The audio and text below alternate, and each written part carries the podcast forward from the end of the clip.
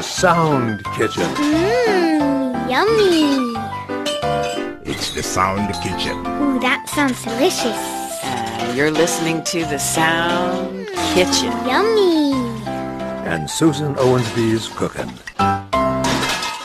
Bienvenue and welcome to the Sound Kitchen where you never know what you'll be served. I'm Susan Owensby. It's Saturday, the 17th of September, the 260th day of the year in the Gregorian calendar. There are 105 days until the end of 2022. April in Paris, chestnuts in blossom, holiday tables under the tree. April in Paris, this is the feeling no one can ever reprise. Why am I playing a song about April in September, you ask? Because now that I live here, I giggle every time I hear it. I love the song, but April in Paris with holiday tables under the trees. Ha! April in Paris. It's raining pretty much nonstop and it's still cold and we're so ready for spring. It is an especially trying month. Some years it doesn't even start to warm up until June. But September? Now that's a horse of a different color. It's more like this.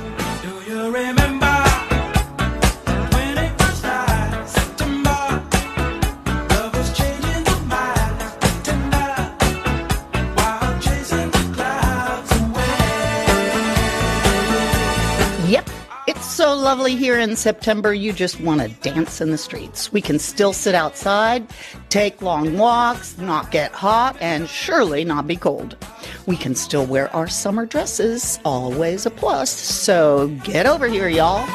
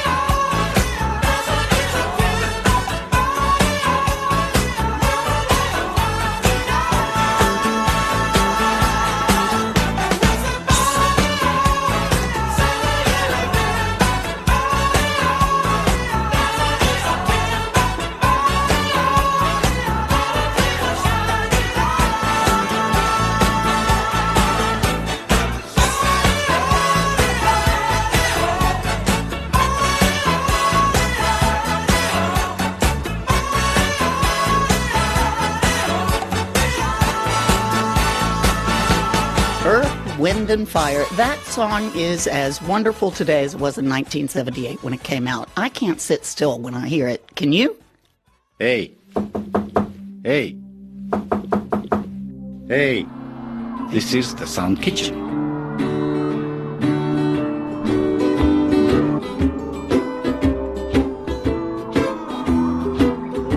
Where you never know what you'll be served. I've got Sweet Fitz, my colleague Michael Fitzpatrick here with me, roaring to go with the bonus question answers on the listener's corner. And yay, Erwan is back. So there's music from Erwan to come to, but first, the quiz.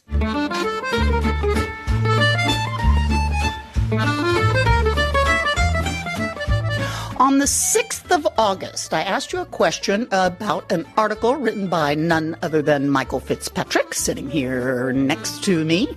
He'd just written an article about Macron's loss of an overall majority in France's National Assembly, the lower house of parliament, which means his party's proposed laws will have a much harder time passing.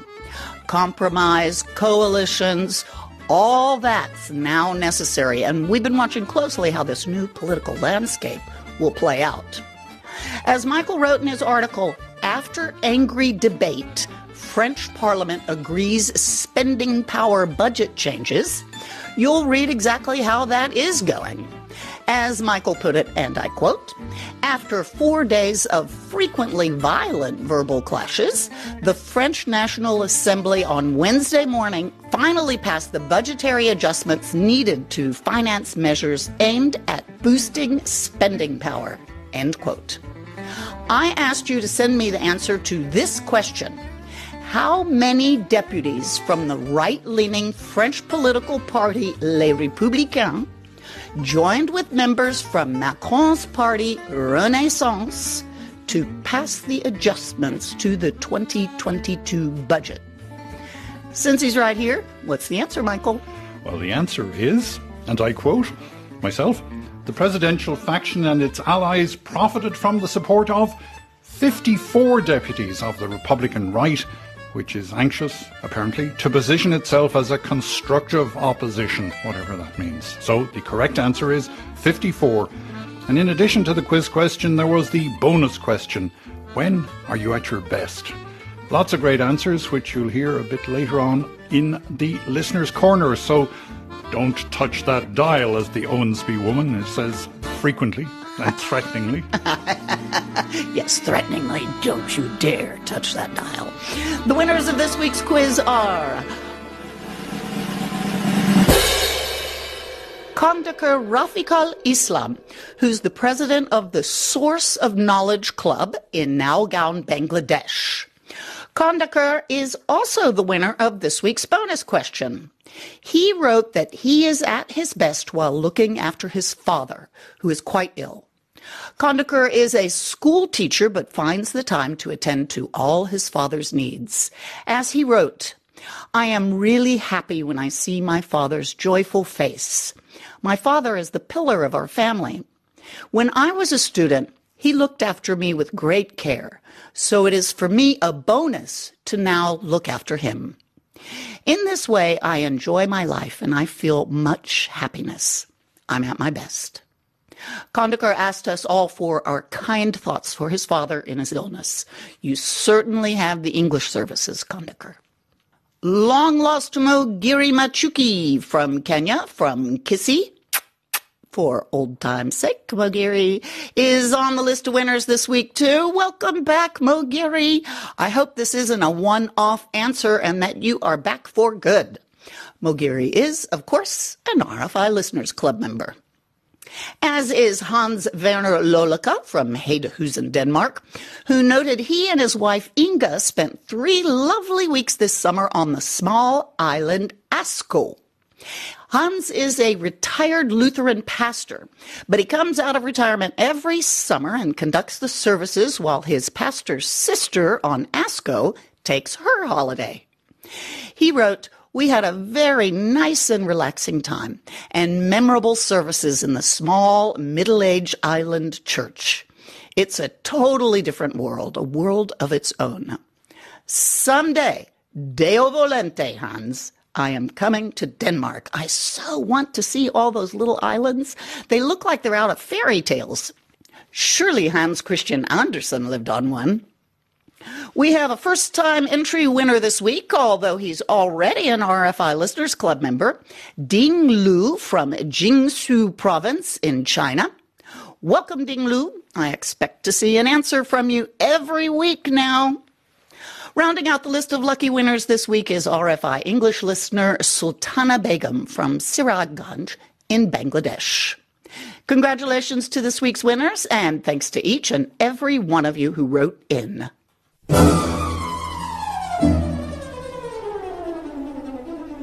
Earlier this week, we wrote about the 79th Venice Film Festival Awards. French director receives two awards for debut film at Venice Festival.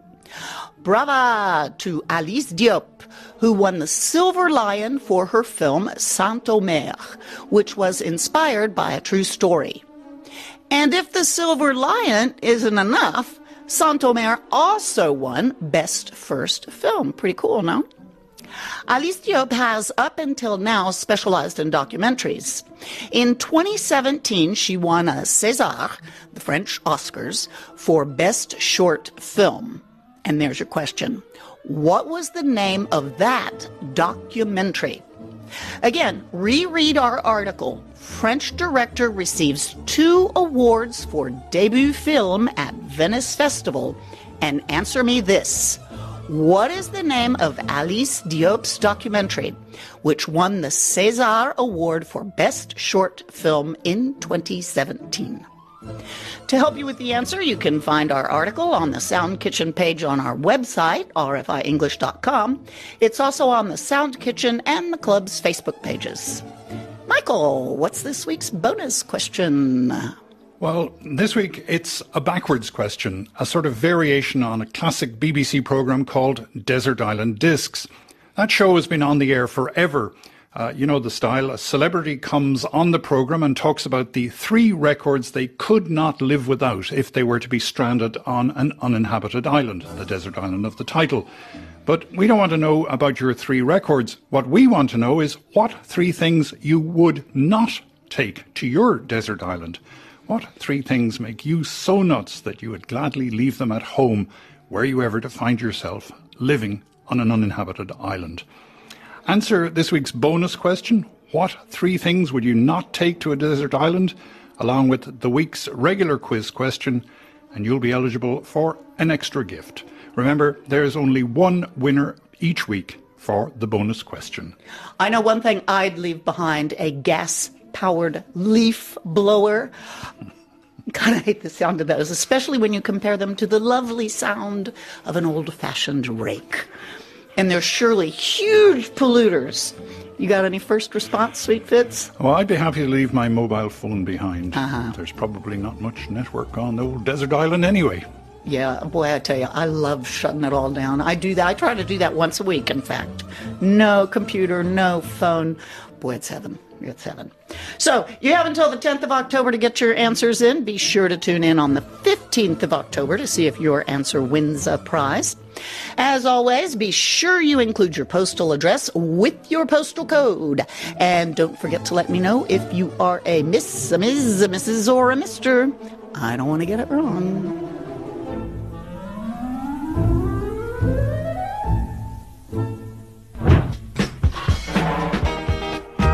Send your quiz answers to english.service at rfi.fr. That's english.service at rfi.fr. You can also text your answer to the Sound Kitchen mobile phone.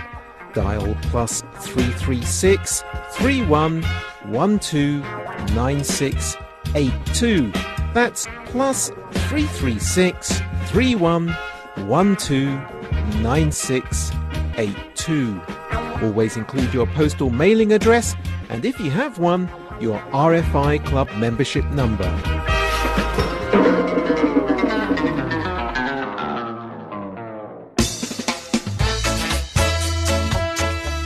Susan Owensby. The Sound Kitchen, Radio France International.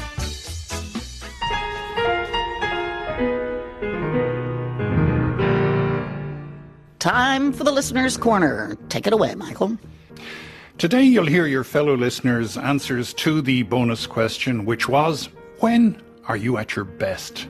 For Mugire Machuki, it's when, as he wrote, I team up with my wife in the kitchen and we cook together and share light moments on social issues. On the same wavelength as Mugire is uh, Rashid Uzaman, who wrote, Anytime, any place is sweet when I'm with my family.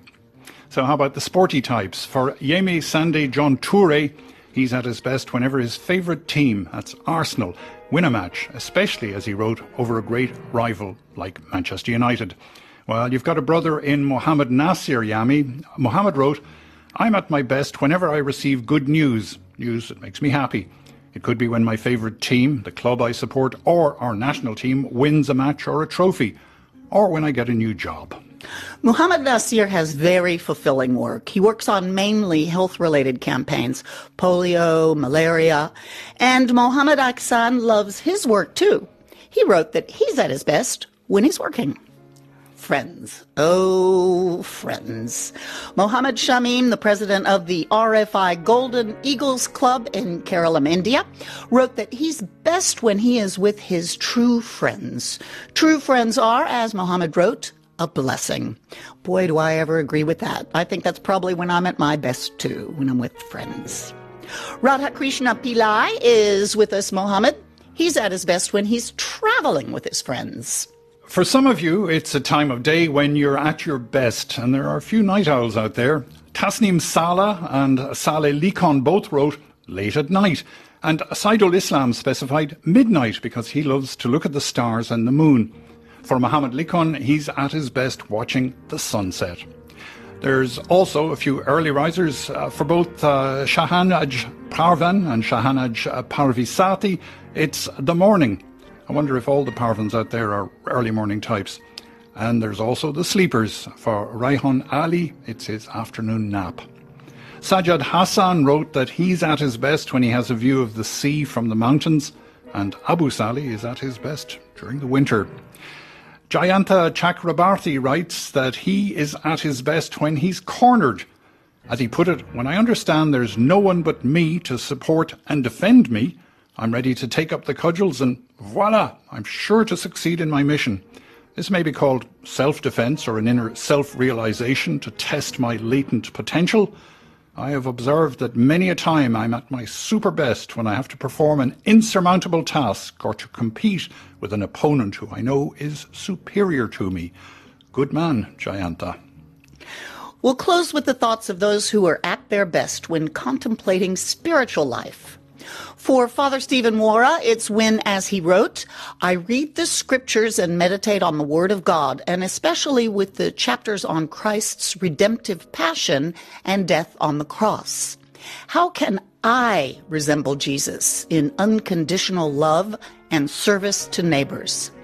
The good news or gospel is all about the love of God and service to our fellow humans, especially the most disadvantaged and vulnerable in society. When we do our best to bring peace and happiness to all people around us by a little or big acts of sacrifice and charity, it's a wonderful feeling, a wonderful sense of fulfillment. And that's when I'm at my best. For Rajia Khatun, she's at her best when reading her holy book, the Quran. And for Jobayada Akhtar Jar, it's when he performs his daily prayers. Rabea Begum wrote she is best at Friday dinner.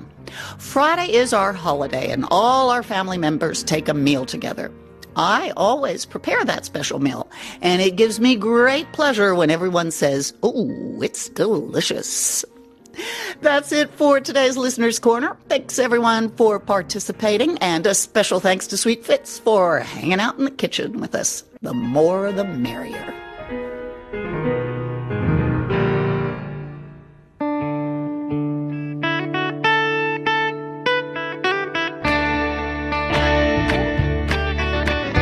This is the Sound Kitchen. Sound Kitchen. And Susan Owensby's cooking.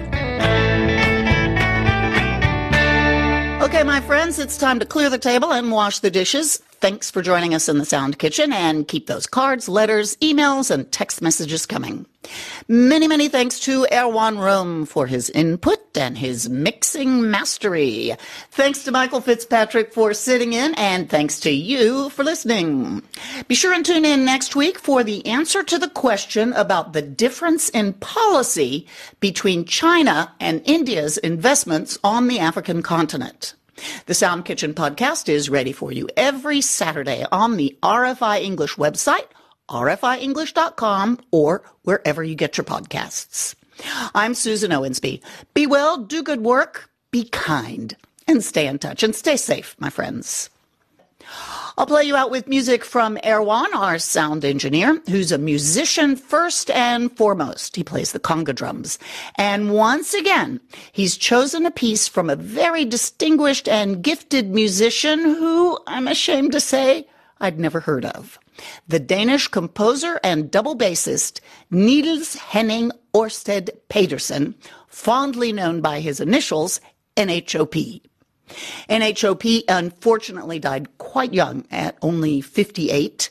He joined that great orchestra in the sky in 2005. During his short life and brilliant career, he was the favored double bass player of Oscar Peterson. NHOP played with Peterson from 1972 through 1987. Oscar Peterson's trio, made up of Peterson, Joe Pass and NHOP won the 1974 Grammy Award for Best Jazz Performance by a Group. In 1981, NHOP got the Downbeat Critics Best Player of the Year award, and in 1991, he won the Nordic Council Music Prize, the first time this prize for composition was awarded to a performing musician. His legacy includes 46 recordings as a band leader and over 50 recordings of duo and trio playing. He packed a lot of music into a short life. And how about this for synchronicity? Erwan had no idea I was going to talk about Danish islands today, but he chose a musician born on the Danish island of Zealand. Na na na na na na na na. NHOP's biography notes that he had, and I quote, a particular ability to interpret Danish songs and folk melodies, as well as creating jazz arrangements of traditional Danish folk songs. Hans of Denmark. Do you hear any traditional Danish folk music in this piece Erwan chose for us? It's called Dancing on the Tables and was recorded in 1979 with his quartet. It's pretty darn good. I hope you like it as much as we do. And thanks again, Erwan, for another musical adventure. Talk to y'all next week.